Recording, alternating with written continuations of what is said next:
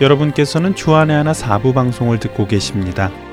주안의 하나 사부에서는 지난 방송들 중에 신앙에 도움이 될 만한 프로그램들을 다시 방송해 드리고 있습니다. 이번 10월부터 12월까지는 2013년 10월부터 2014년 3월까지 방송된 최충희 칼럼과 2013년 4월부터 9월까지 방송된 성령을 따라 행하라 그리고 2015년 4월부터 9월까지 방송된 세상이 감당할 수 없는 사람들이 준비되어 있습니다. 찬양 들으신 후에 준비된 프로그램으로 이어드리겠습니다.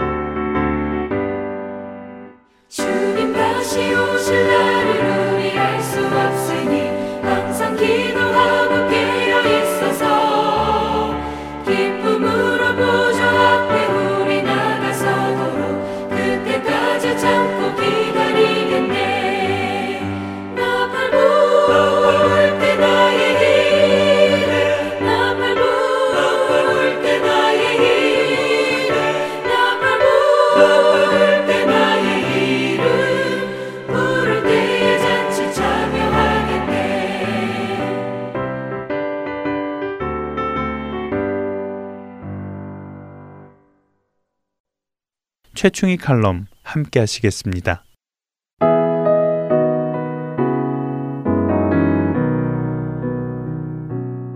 저에게는 딸이 하나 있습니다.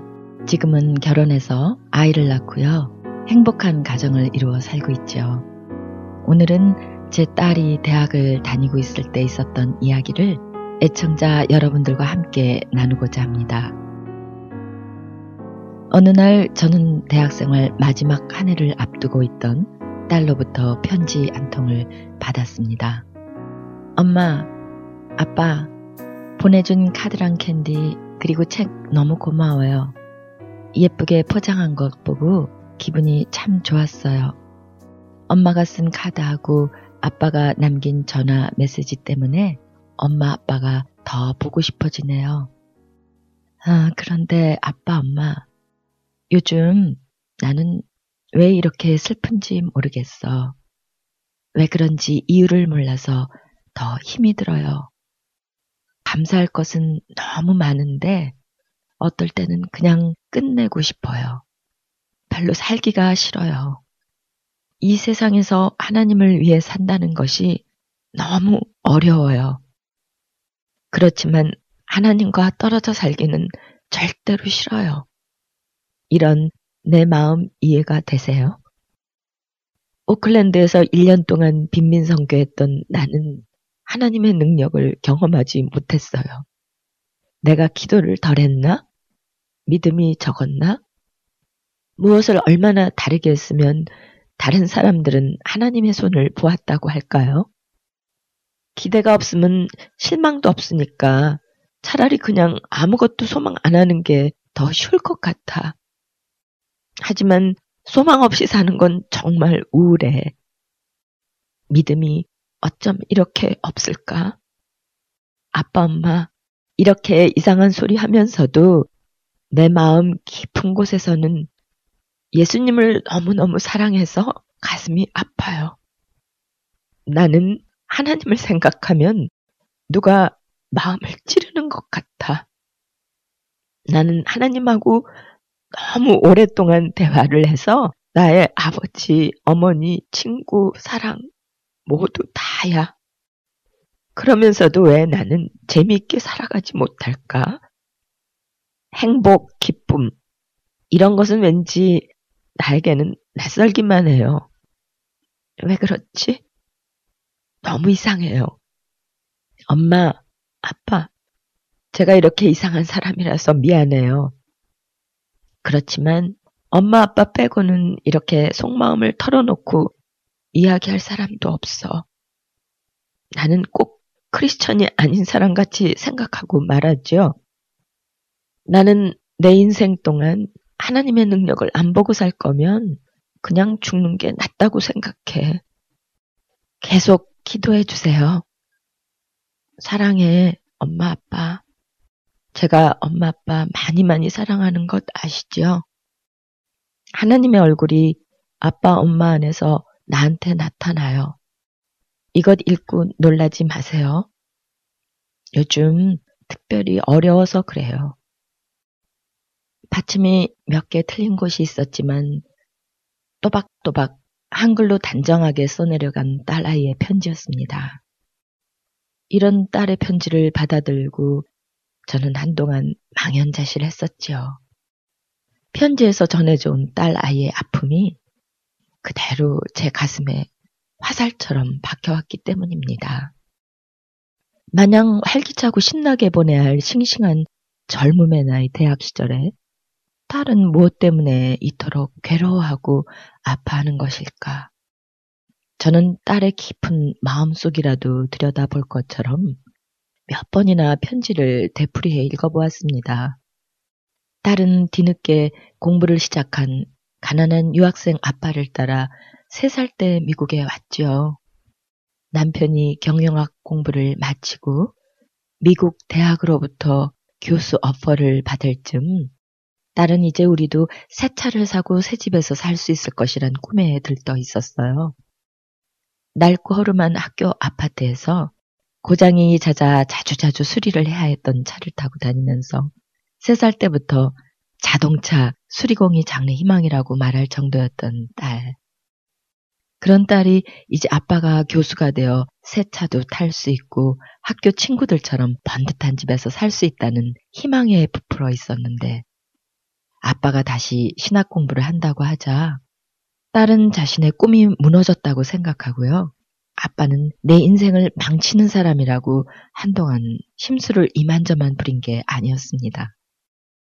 그리고 부모에 대한 불평과 원망으로 사춘기 시절을 보냈던 딸이 고등학교 때 예수님을 믿게 되었습니다. 딸이 예수님을 인격적으로 만나기만을 간절히 기도해오던 저희 부부에게 딸의 외심은 하나님께서 허락하신 가장 소중한 축복이었지요. 예수님을 만난 딸은 43살의 나이에 첫 목회를 시작한 아빠를 오히려 자랑스러워할 뿐 아니라 든든한 기도의 동역자요 지지자가 되어주었습니다. 자신의 인생 중에 가장 소중한 시간을 하나님께 드리고 싶다고 대학생활 중 1년을 도시빈민 선교로 헌신한 딸이었습니다. 그렇게 하나님을 사랑하고 열심을 내던 딸이 왜 갑자기 이런 깊은 영혼의 침체를 겪게 된 것일까? 이대로 끝마치고 싶다고까지 말한 딸에 대한 연민과 걱정으로 저의 마음은 어찌할 바를 몰랐습니다. 저는 딸에 대한 염려를 주님 앞에 내려놓고 딸을 마음에 품고 기도하면서 편지를 썼습니다. 사랑하는 은하야. 솔직히 엄마는 은하의 편지를 받고 조금은 놀랐고 당황되기도 했어. 엄마는 은하의 아픔을 같이 느끼고 싶어 몇 번이나 편지를 다시 읽었단다. 은하야, 은하는 하나도 이상한 사람 아니야. 그 시절 엄마도 은하 비슷한 고민을 가지고 괴로워했던 것이 생각나거든. 정말 하나님은 살아계실까? 하나님은 사람들이 만들어낸 허상이 아닐까? 설사 하나님이 살아계시더라도 저 멀리 우리 인간들과는 상관없이 존재하는 그런 분은 아닐까? 정말 그치지 않는 의문들로 엄마도 오랫동안 의심하고 방황했었단다. 은하야, 엄마는 은하의 방황과 갈등을 존중하고 싶구나. 이런 낙심과 회의 깊고 어두운 시간들을 통해 하나님께서는 우리 은하를 단련하시고 빚으셔서 분명 더욱 강한 믿음의 사람으로 세워주실 것을 믿고 있기 때문이지. 은하야, 믿음은 신뢰란다. 하나님은 신뢰할 뿐이지 우리의 이성으로 그 존재를 증명할 대상은 아니야. 보이는 것, 증명되는 것들이 확실한 것 같지만 영원한 것은 오히려 보이는 실체 뒤에 숨겨져 있단다. 보이지는 않지만 우리가 하나님께 열려 있기만 하면 마치 아름다운 한 폭의 그림을 보고 있노라면 그 그림을 그린 화가를 연상하듯이 어찌 이 우주와 이 모든 세상을 지으시니가 마음속에 떠오르지 않을 수 있겠니?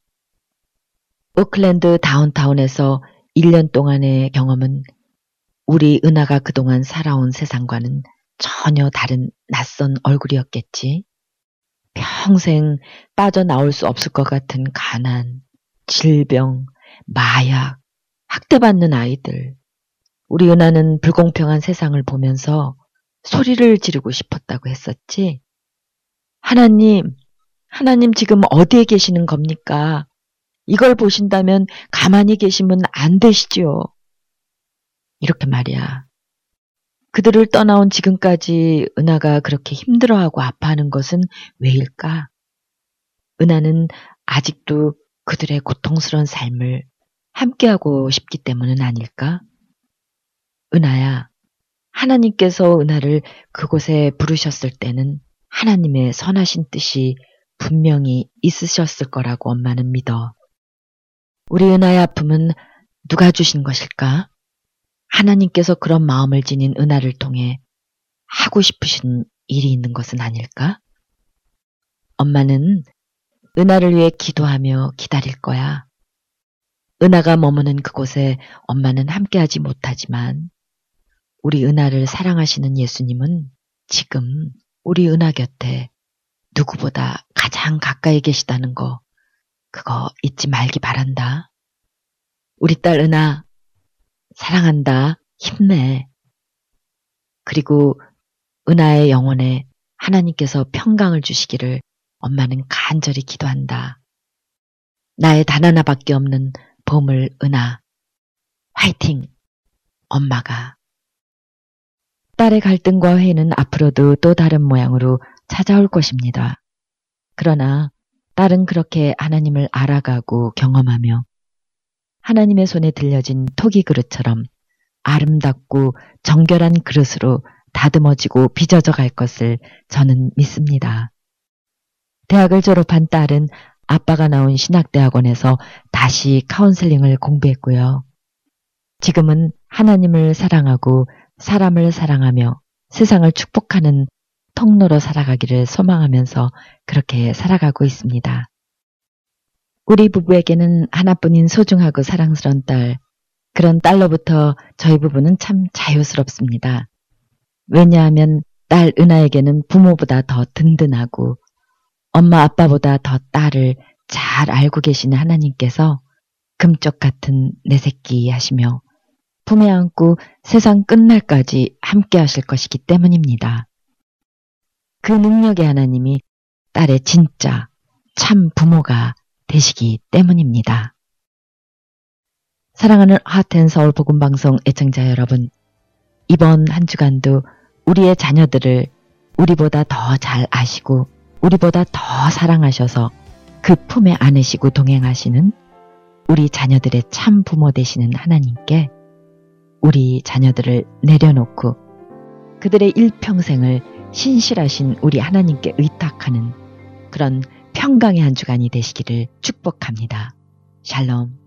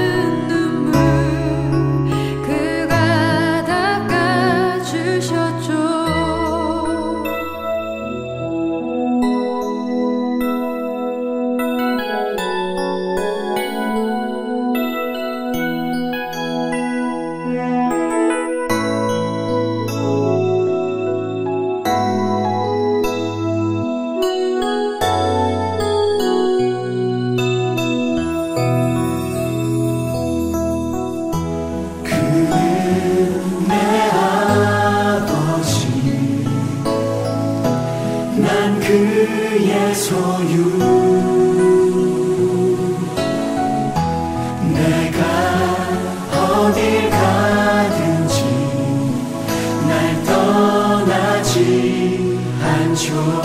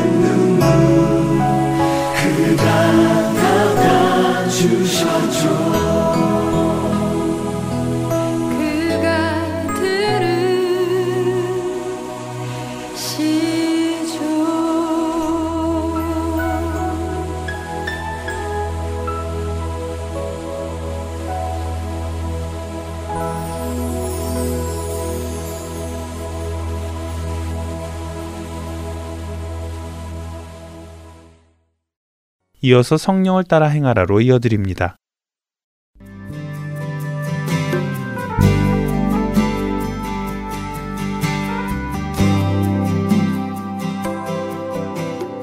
애청자 여러분 안녕하십니까? 성령을 따라 행하라 강승규입니다.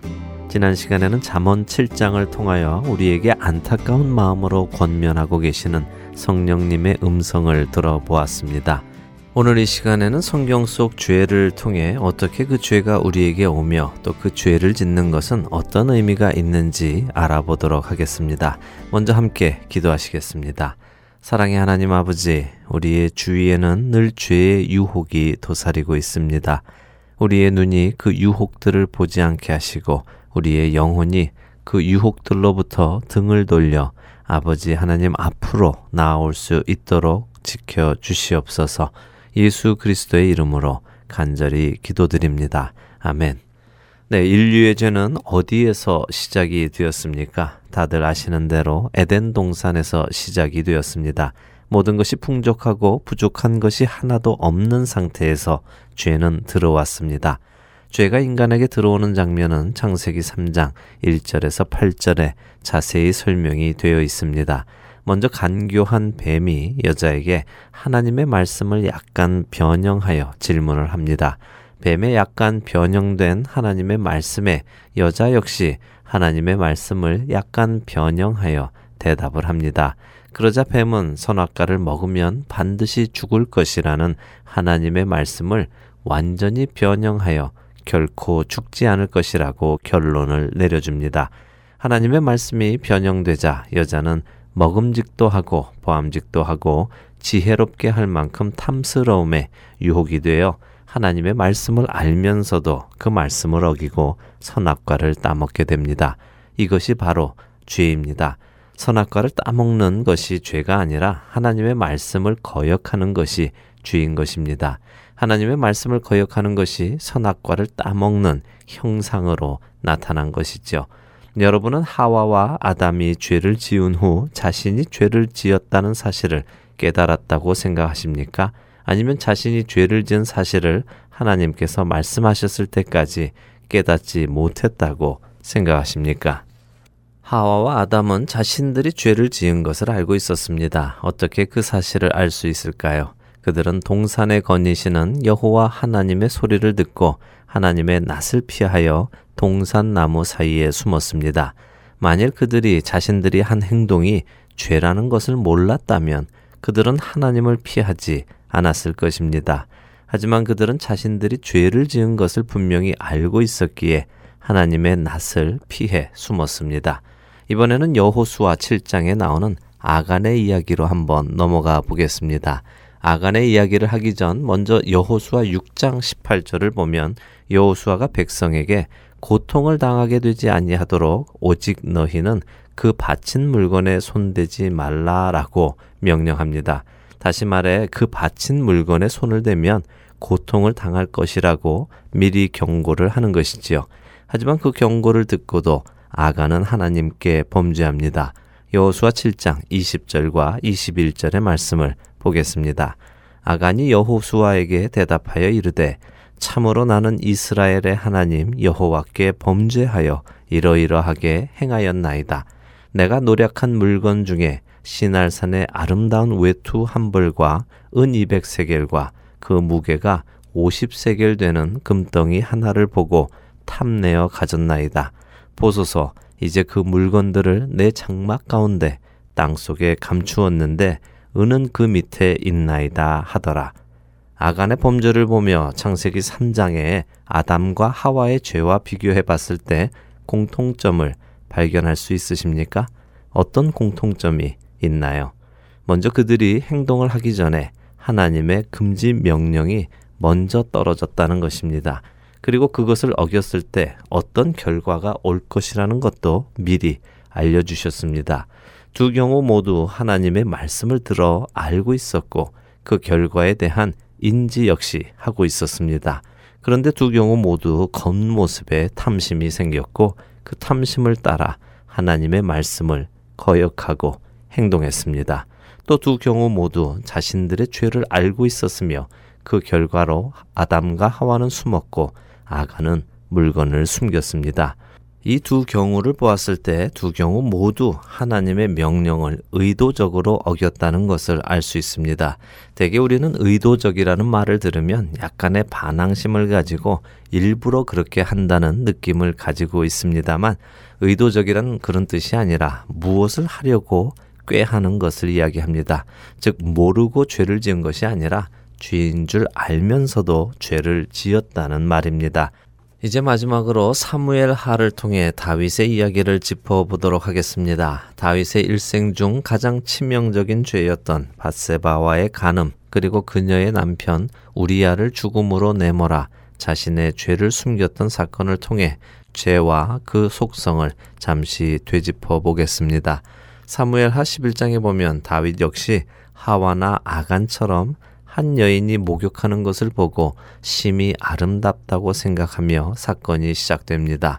다윗은 여기서 고개를 돌려 자신을 유혹하는 죄에서 떠나지 않고 오히려 그녀의 뒤를 캐며 죄로 한 걸음 더 가까이 다가갑니다. 그리고 그녀의 신상이 확인되고 그녀의 남편이 현재 전쟁 중에 나가 있는 것을 알고는 그녀를 불러 동침한 후 보냅니다. 하지만 다윗의 간음의 죄는 바세바의 임신이라는 열매로 나타납니다. 이때 정직한 사람이라면 어떤 결정을 내렸어야 했을까요? 하나님의 마음에 합한 사람으로서 그는 어떤 결정을 내렸어야 했겠습니까? 그는 자신의 죄를 숨기기 위해 자신의 권력을 이용하여 자신의 충신인 우리야를 죽음으로 내몰아 죽게 만듭니다. 다윗의 은폐는 완벽했습니다. 모든 정황이 그가 계획한 대로 다 이루어지지는 않았지만 그럭저럭 소문나지 않고 알려지지 않고 문제를 잘 해결했습니다. 그리고 그는 이제 바세바를 자신의 집으로 데려와 간음의 두려움 없이 또 남편으로부터의 보복에 대한 두려움 없이 그녀와 동침할 수 있게 되었습니다. 하지만 다윗이 잠시라도 멈추어 미래를 생각했더라면 그리고 자신의 행동이 불러올 결과를 논리적으로 앉아 생각해 보았다면 그는 분명 하나님께서 죄를 지은 자신을 그대로 내버려 두지 않으실 것이라는 사실을 깨달을 수 있었을 것입니다. 너희가 만일 그같이 아니하면 여호와께 범죄함이니 너희 죄가 정령 너희를 찾아낼 줄 알라. 민수기 32장 23절의 말씀입니다. 여호와의 눈은 어디서든지 악인과 선인을 감찰하시느니라. 잠언 15장 3절의 말씀이고요. 하나님의 마음에 합한 자, 하나님을 깊숙이 경험한 다윗은 하나님께서 이런 분이시라는 것을 이미 알고 있었을 것입니다. 하나님 앞에서 죄를 짓고 숨을 수 없다는 것을 알고 있었습니다. 하지만 그는 하와와 아간과 마찬가지로 의도적으로 죄를 지었습니다. 그의 이런 죄를 하나님께서는 나단 선지자를 보내서 책망하시며 그가 업신여긴 두 가지를 지적하십니다. 다윗은 과연 무엇을 업신 여겼을까요? 사무엘하 12장 9절과 10절입니다. 그러한데 어찌하여 내가 여호와의 말씀을 업신 여기고 나 보기에 악을 행하였느냐? 내가 칼로 햇사람 우리아를 치되 암몬 자손의 칼로 죽이고 그의 아내를 빼앗아 내 아내로 삼았도다. 이제 내가 나를 업신 여기고 햇사람 우리아의 아내를 빼앗아 내 아내로 삼았은즉 칼이 내 집에서 영원토록 떠나지 아니하리라 하셨고 하나님께서는 다윗의 죄를 보시며 그가 하나님의 말씀과 하나님을 업신 여기였다고 말씀하십니다. 죄인 것을 알고 죄를 짓는 것은 하나님을 업신 여기는 것이며 하나님의 말씀을 업신 여기는 것입니다. 이제 우리의 삶을 돌아보기 원합니다. 혹시 나의 삶 속에 하나님과 하나님의 말씀을 없인 여긴 적은 없는지 살펴보기 원합니다. 나는 발각되지 않게 잘 덮어두었다고 생각하는 죄가 있기도 하겠지만 실제로는 그렇지 않습니다. 하나님은 이미 보셨고 알고 계십니다. 이 시간을 통해 하나님께서 여러분의 잘 감추어진 죄가 다시 생각나게 하셨다면 잠시 시간을 내어 여러분의 죄를 고백하는 시간을 가지시기 바랍니다. 하나님과 하나님의 말씀을 없인 여긴 죄를 회개하시고 하나님으로부터 죄 사함을 받으시기 바랍니다. 다음 이 시간에는 부도덕한 삶에 따르는 영원한 결과에 대해 살펴보도록 하겠습니다. 고린도전서 6장 9절에서 11절, 에베소서 5장 5절과 6절, 그리고 요한계시록 22장 14절과 15절을 읽어보시며 이 구절들이 부도덕에 대해 무엇을 가르쳐 주고 계시는지 배워보시기를 바랍니다. 성령을 따라 행하라 마치겠습니다.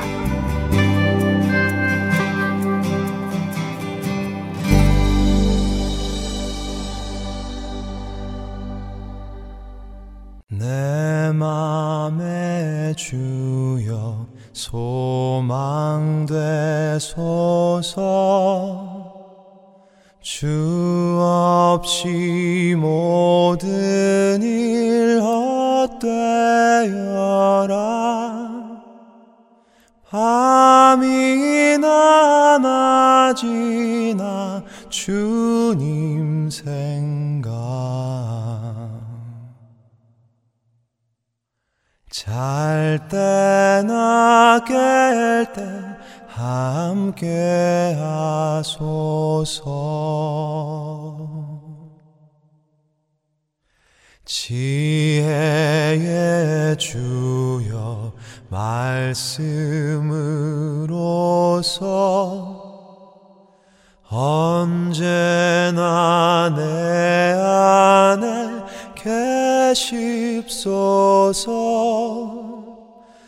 주는 내 아버지 나는 아들. 주 안에 내가 늘 살고 지고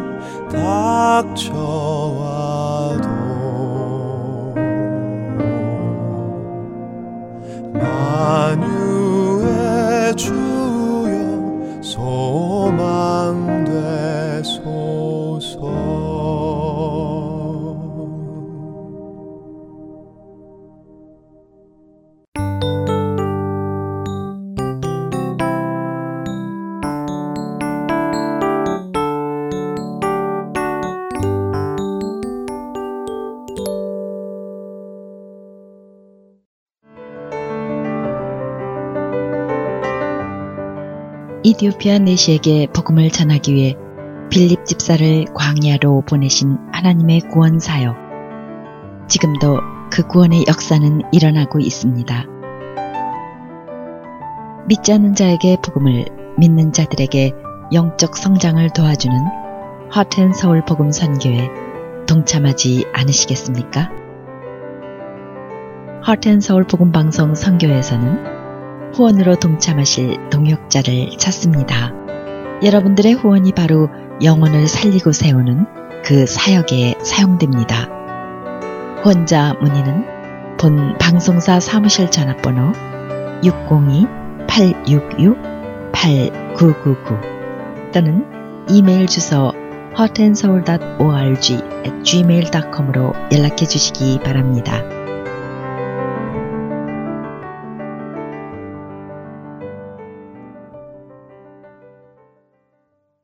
세상이 감당할 수 없는 사람들 함께 하시겠습니다.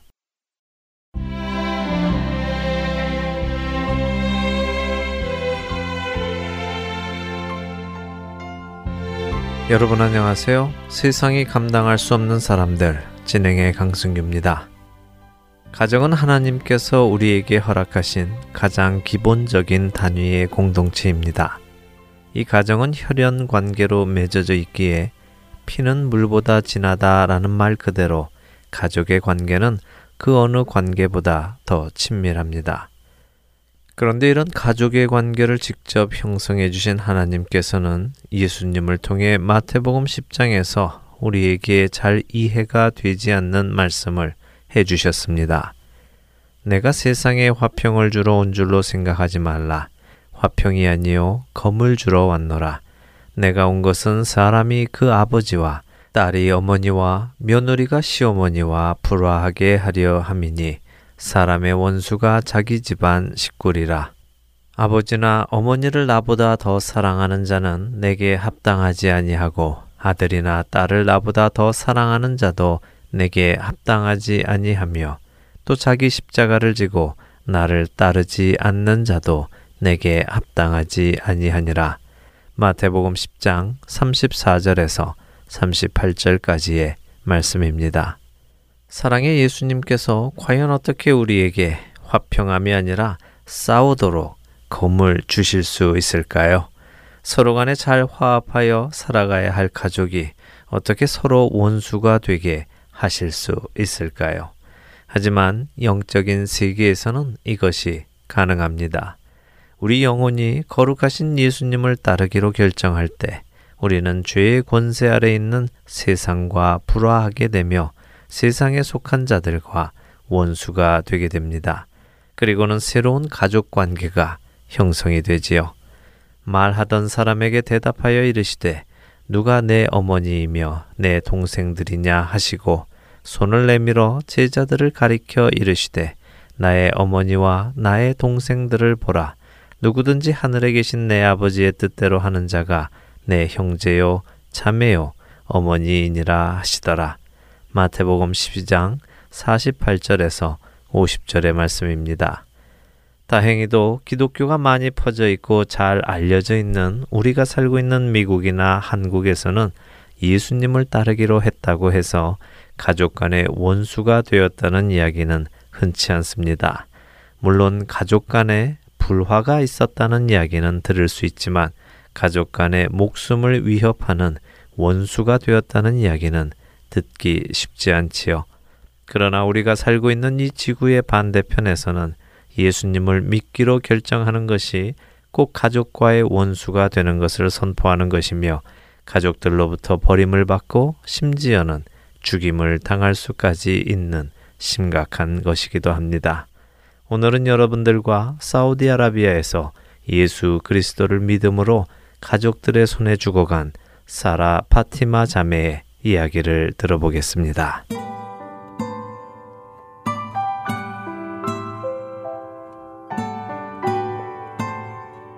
저는 사라 파티마입니다.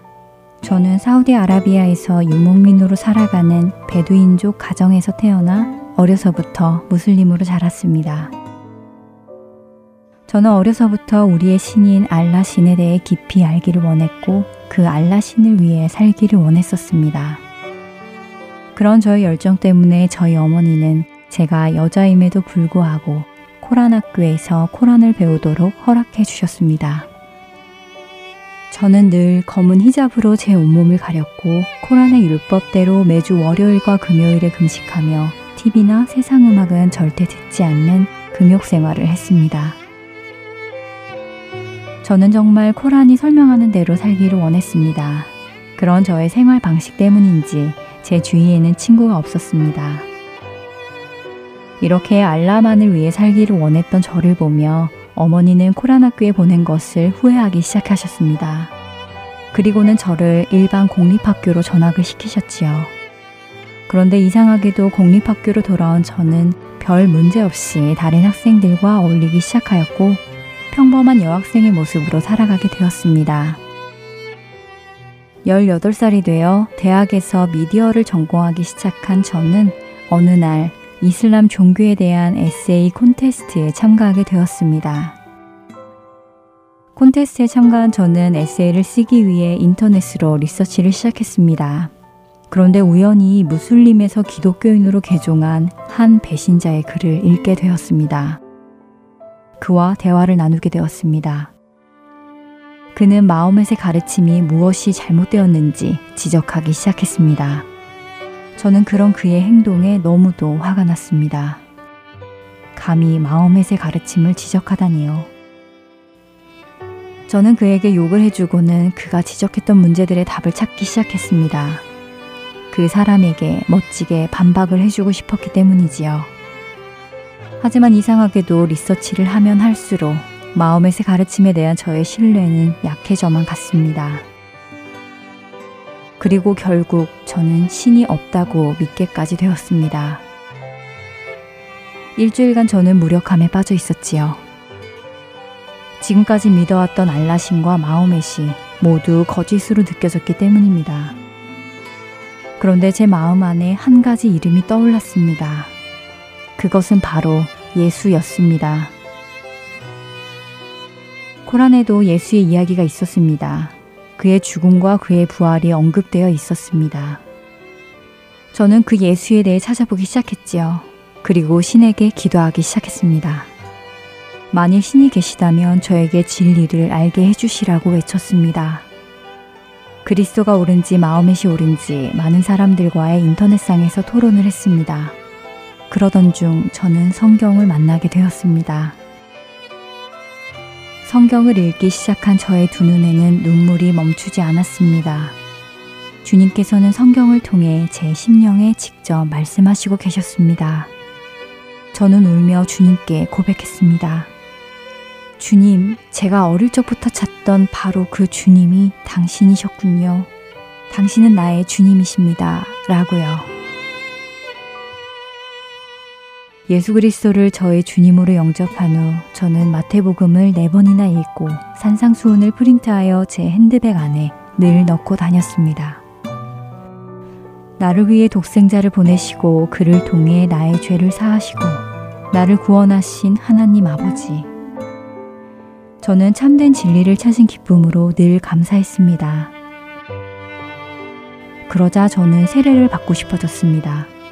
주님과 함께 죽고 주님과 함께 일어나고 싶어졌습니다. 하지만 사우디 아라비아에서는 예수 그리스도의 세례를 받는 것은 곧 죽음을 뜻하는 것이었습니다. 그래서 저는 여행을 핑계로 프랑스로 가서 세례를 받고 돌아왔습니다. 그리고는 이 사우디 아라비아에서 드러나지 않게 그리스도인으로 살아가기 시작했습니다. 하지만 산 위의 마을이 숨겨질 수 없듯이 그리스도인은 드러나지 않을 수 없었습니다. 저의 삶의 변화를 이상하게 여긴 저의 형제들은 저를 의심하기 시작했고, 오늘 드디어 저의 컴퓨터를 뒤져 저의 일기장을 읽었습니다. 저의 일기장에는 예수 그리스도를 만나게 되기까지 저의 신앙의 여정이 고스란히 담겨 있었습니다. 아버지와 남자 형제들은 저에게 회개할 것을 요구했습니다. 그러나 저는 회개할 것이 없습니다. 지금 저는 제 방문을 걸어 닫고 제 친구에게 이메일을 보냅니다. 아마도 이 이메일이 제가 보내는 마지막 이메일이 될 것 같습니다.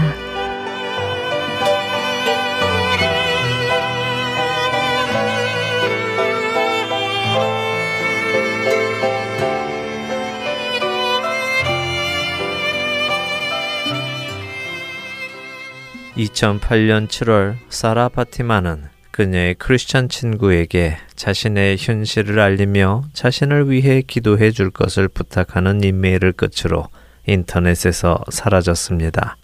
며칠 후 사라 파티마는 그녀의 친오빠의 손에 의해 고문을 받고 죽임을 당했습니다. 그때 그녀의 나이는 26살이었습니다. 예수님의 말씀 그대로 사라 파티마는 형제와 원수의 관계에 놓여 그 형제의 손에 생명을 잃었습니다. 그러나 그녀가 비록 부모님의 피를 나누어 가진 육신의 형제와는 원수의 관계에 놓였을지 모르지만 그녀는 주 안에서 예수 그리스도의 피를 나누어 받은 영의 형제들을 얻었고 하나님과 화평한 관계에 들어갔습니다. 그녀가 친구에게 보낸 이메일의 끝에는 시편 27편 1절의 말씀이 적혀 있었습니다. 여호와는 나의 빛이요 나의 구원이시니 내가 누구를 두려워하리요 여호와는 내 생명의 능력이시니 내가 누구를 무서워하리요 하나님께서 나의 생명의 주관자이심을 깨달은 파티마는 세상을 두려워하지 않았습니다. 그렇기에 세상은 그녀를 감당할 수 없었습니다. 세상이 감당할 수 없는 사람들 마치겠습니다.